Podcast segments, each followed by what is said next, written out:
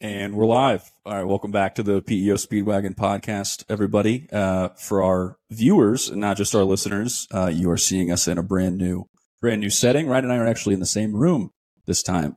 Uh, Ryan, welcome. Yeah, it's a quantum leap forward. you you came out of there and into here, but um, now it's nice to do this. It's a little different. It's a little uh, vulnerable. You can like see our whole bodies now. Um, you have to wear like not that I wasn't before. You have to wear pants. Yeah. Yeah. Yeah. Oh, yeah. We And were worried shoes. you and shoes. Yes, exactly. We have to be, you know, somewhat professional. Hence the, you know, the the work tee that I have on. Yeah, that's nice that you worked that in. Yeah. Yeah. Had to shout out to our embroidering team. Mm-hmm. hmm Yes, It's my mom. Rick's mom. It's my mom. It's Um, that's great. She does great work. She really does. It's not like a, fantastic. Uh, but no, this is a, this is a good episode, a fun episode. Um, one thing we wanted to kind of dive into, uh, we were talking about earlier was just the array of different PEOs that are out there. I mean, NAPEO and the numbers say there's over 500 PEOs now. I'm trying to learn all the different kinds that there are. And so I think just a conversation with you today about the different kinds of PEOs and who, what organizations they might be a fit with seems, uh, seems like a pretty good topic we needed to, to cover. So yeah, I can't even imagine what that's like. You know, when I got into this world, you know, approaching 18 years ago, there was a lot of PEOs, but there wasn't the volume there are today. And then when you incorporate just the varying technology and service models and everything else, like as someone new trying to learn this space, and also from the vantage point where we operate, which is that we we can work with theoretically all of them, even though that's not the case not you know versus someone who just works for a PEO. Um, all the things you've had to probably learn and internalize to figure out how to make recommendations. Yeah, I, it's uh, it's funny. It's kind of like you know your your first introduction to PEOs. It just it makes a lot of sense, and you understand. You, but I didn't quite understand why it wasn't so popular. And then you kind of start getting into it more, and you realize it's not easy for these organizations to have an elevator pitch. Like there's a lot that goes into what the services are, and then when it gets more granular, and what I'm learning is that, and then they're different from each other. Like a lot of them offer similar services, but the varying degrees at which they do well in different areas is really what makes you know a recommendation process necessary and, and you know someone with your expertise needed Yeah. And, and it's challenging for me. Like we have to pull on resources. We don't flip out quick recommendations because it's not always apparent. Mhm. Um, our process and our tech and the tools that we leverage, along with you know some deep experience, really does help us get to that right re- recommendation. And our customers have seen that. Um, but it's challenging Yeah. without a doubt. So I can't even imagine.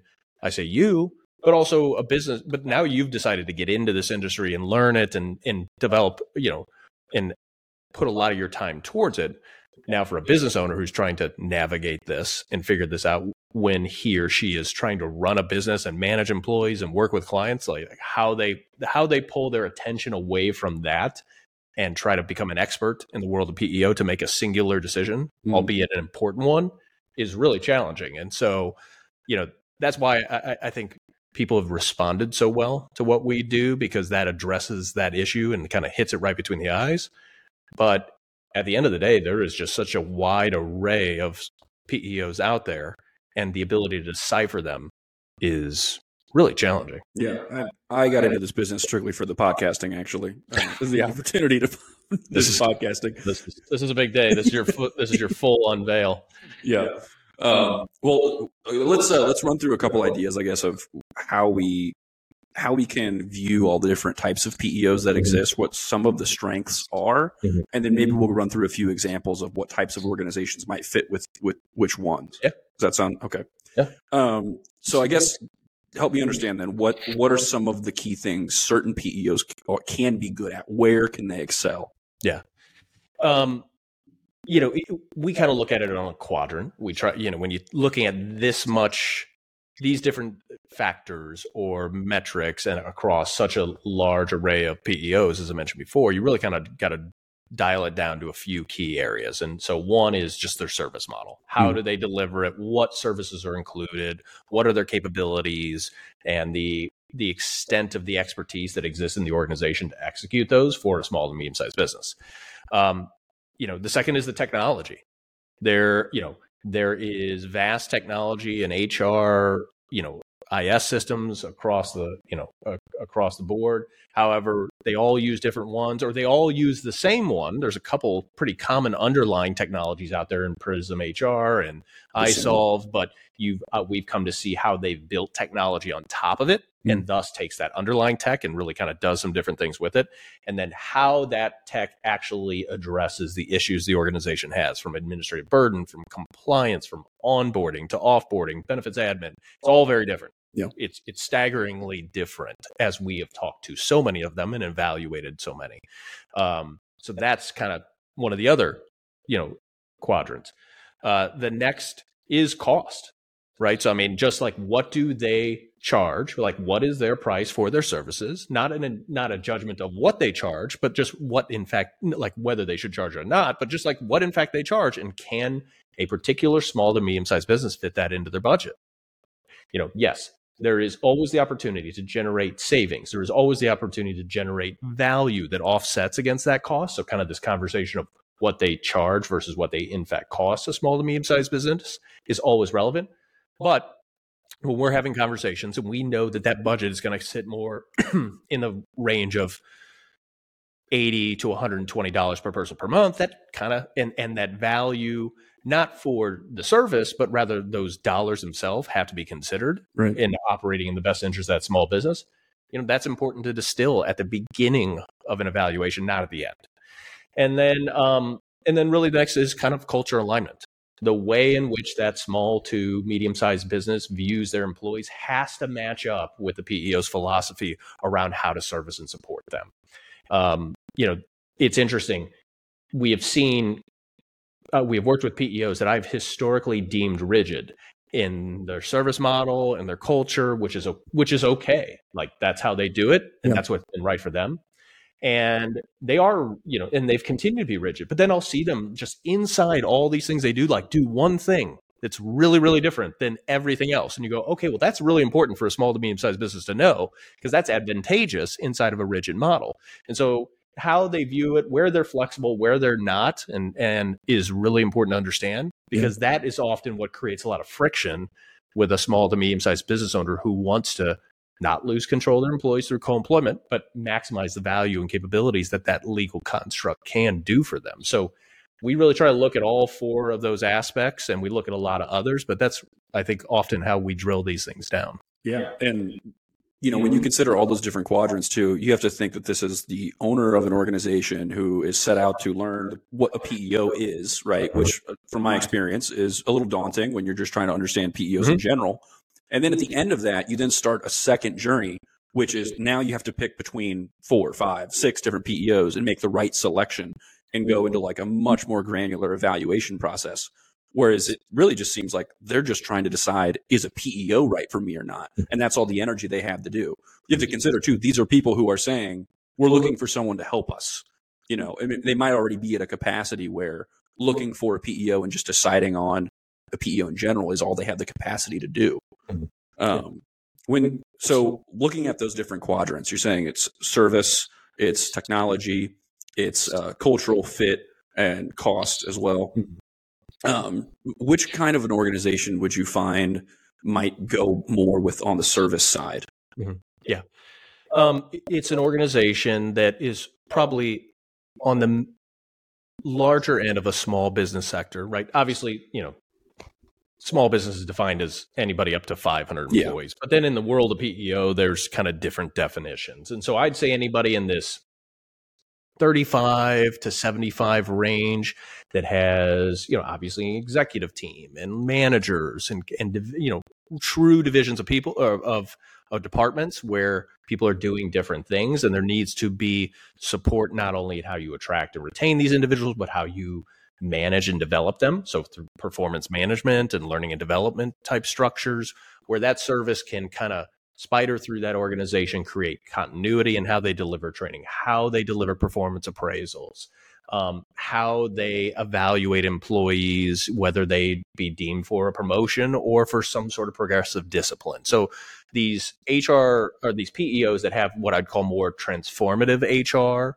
mm-hmm. and real kind of leadership and development orientation HR you know, those are going to be more in those upmarket organizations that are taking looking at being 55 employees and wanting to go to 155 and they're seeing human capital as a very key strategy of getting there. Yeah. I think service is a tricky one too because everyone who goes into a PEO relationship wants great service. Right. You know, I mean, it's it's it's everyone is looking for that as a massive component to it, and, it, and it's the same with all of the different categories that people look for. But it's more so how much weight do they want to give to the different to the different categories that they can get out of a PEO. And Sure. I think then you know another one that's kind of similar to that is, is cost. And so, um, talk to me a little bit about organizations that look for uh, certain cost structures or even even lower price cost structures with a PEO. I mean, there's the obvious cost structure that everybody wants, which is Yeah. better benefits at a lower price. Right. Right. And, and it's almost across the board that everybody wants that. Um, so that that that's pretty simple.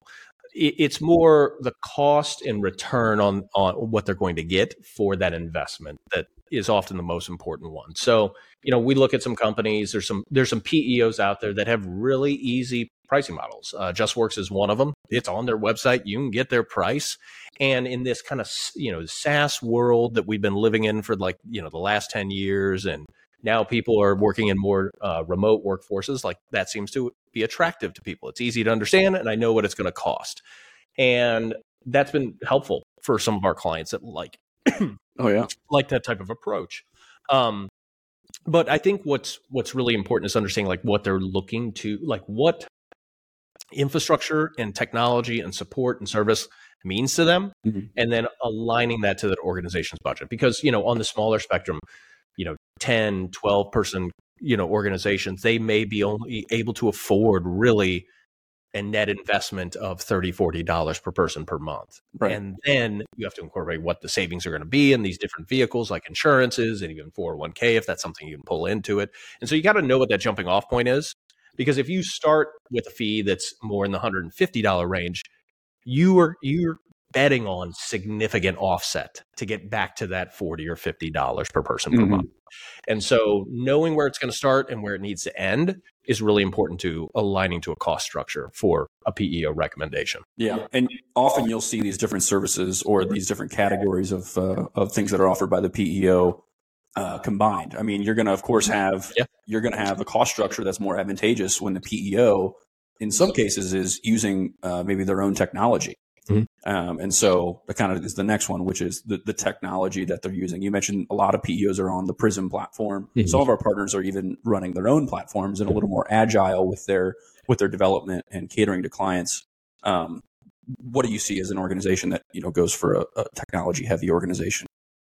Yeah, it's an organization that is um, highly streamlined in the way they not only run their business from a payroll and HR perspective, but like also how they establish like their bill rates and proposals. So Mhm. organizations that need like real deep daily analysis of hours worked and the cost of, or what we often refer to as uh, em- uh, payroll burden or fringe to be able to price their own services correctly.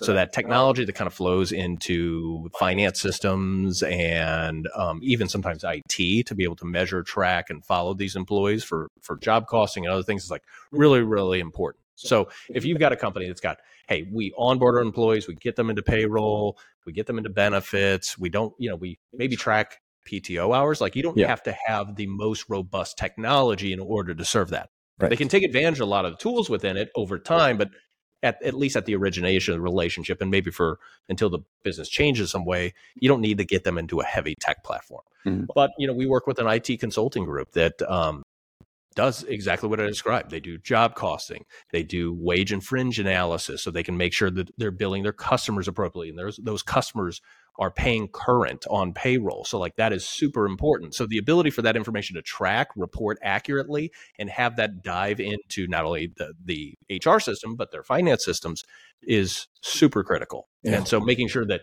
you establish those priorities about what payroll actually does for the business, not only from paying their employees but serving other functions, is really important to establish. Yeah, Yeah. I think I got a new uh, a few new uh, key words that I need to study out of that one.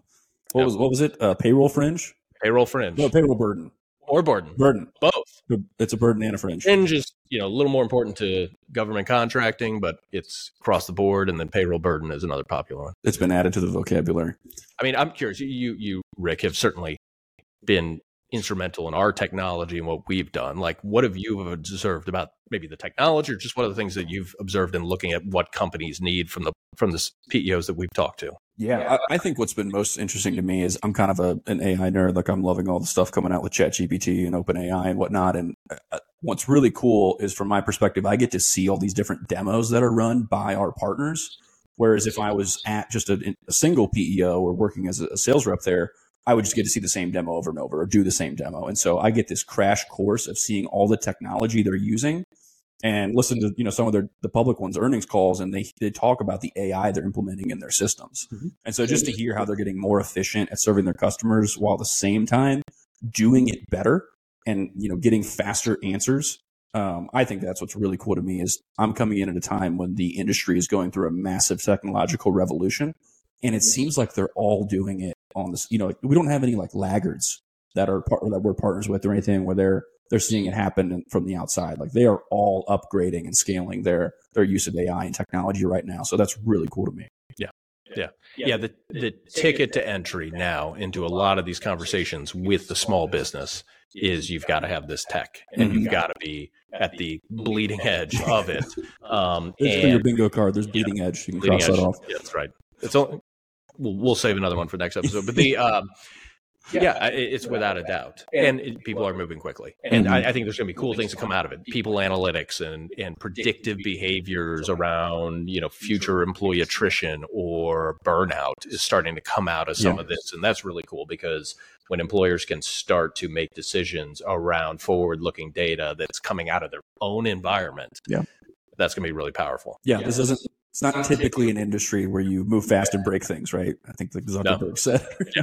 No. Um, well, when we're talking about the different categories, I think really the big one too is the cultural fit. You know, mm-hmm. that's that's a big one for us. Is where do we, what do we look at to align an organization to a PEO to make sure there's there's values that align on both sides? Yeah, yeah, it, it hits on a couple different notes. Um, you know, obviously the flexibility and rigidity of that PEO around their service model, the way in which they're willing to work with a small to medium sized business is, is number one.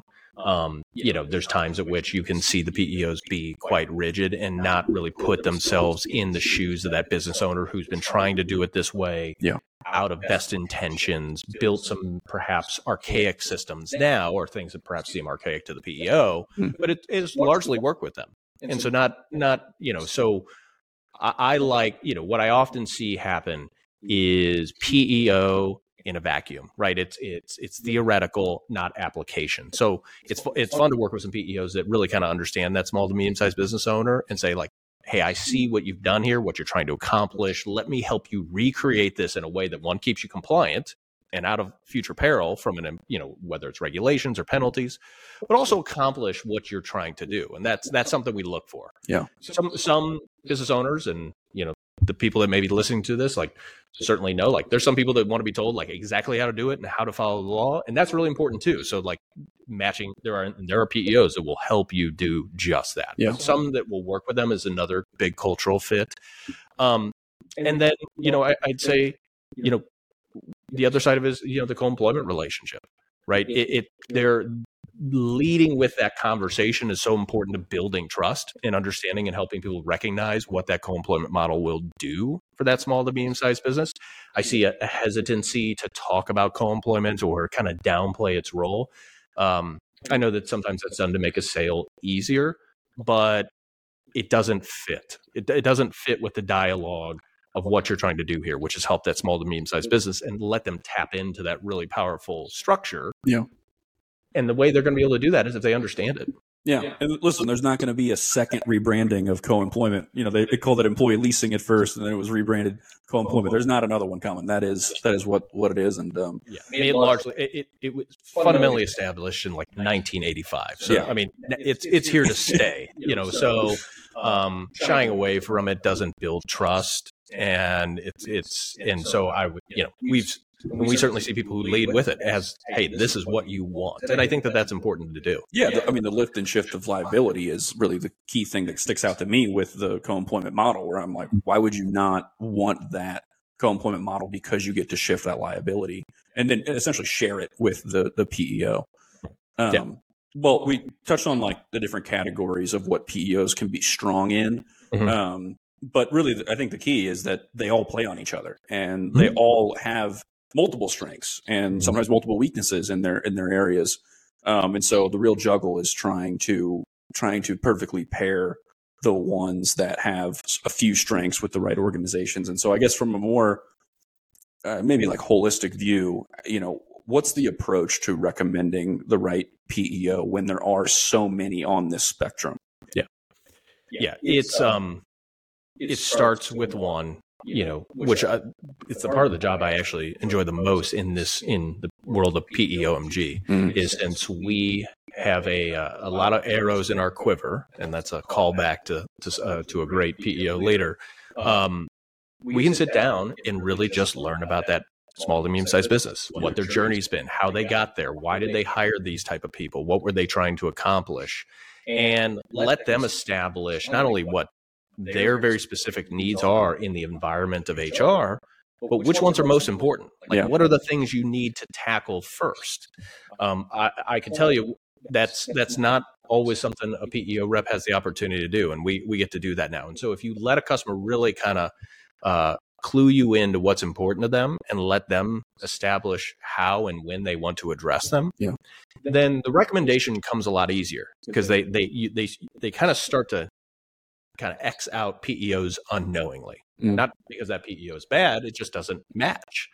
And so then you get down to a you know couple, say three PEOs that could be the fit, and then that's where we take it a, a much deeper dive. We look into our data, we look into um, you know really other important cultural match is the the person who is going to be the consultant at that PEO Yeah, proximity to the organization. proximity Yeah. absolutely like do they care about localized service do they do they like help desk hr type support Yeah. um, but also that sales consultant or that sales leader that's going to guide them through this PEOMG process on behalf of the PEO is a really important cultural fit that we look at. So, you know, if you've got if you got type A personality going up against another type A and another neither is going to flinch, like that's going to be really kind of hard. Mhm. So you got to have somebody who kind of matches and mirrors um, in a in a in a, a way that's like that fits in order for that process to be as exceptional as it can be for the customer, and that's what we care about. So, um, you know, really looking at that personality styles, obviously all the four quadrants we talked about, and then you know needs and priorities of that business owner really above everything else. Yeah, that's awesome. Great. Well, I think this was a fantastic episode. We got to touch on quite a few things, and uh, you just give our you just gave us a five star. You like just self rated us. yes, you know what? You may notice, folks, we don't have ads. So if you just want to go give us five star review, we'll, we will never run an ad for you. So, um, but everybody, thanks You for know you listening. now Oh, you sound like a PEO sales rep because you came out of a call you just ran. You go, you know what, that was a really good call on your own. Like you Yeah. self you self assess. That was you've you've you've come far wow. real okay, quickly. that's the that's the capstone. Yeah, yeah. It's just tough, tough. You come back to your office and you go, yeah, I had a great call. I killed it. Yeah. Yeah. Um, I did great. Ryan did great. Uh, it was a good podcast. Um, thanks for listening. Everybody knows you can check us out on uh, Instagram. You can see us on YouTube, on LinkedIn. We'll be posting a few of these clips on there, um, as well as wherever you get your podcast, um, Apple and Spotify. But uh, Ryan, great job. Five stars. Five stars. Great work. Review us. Thanks. Deal.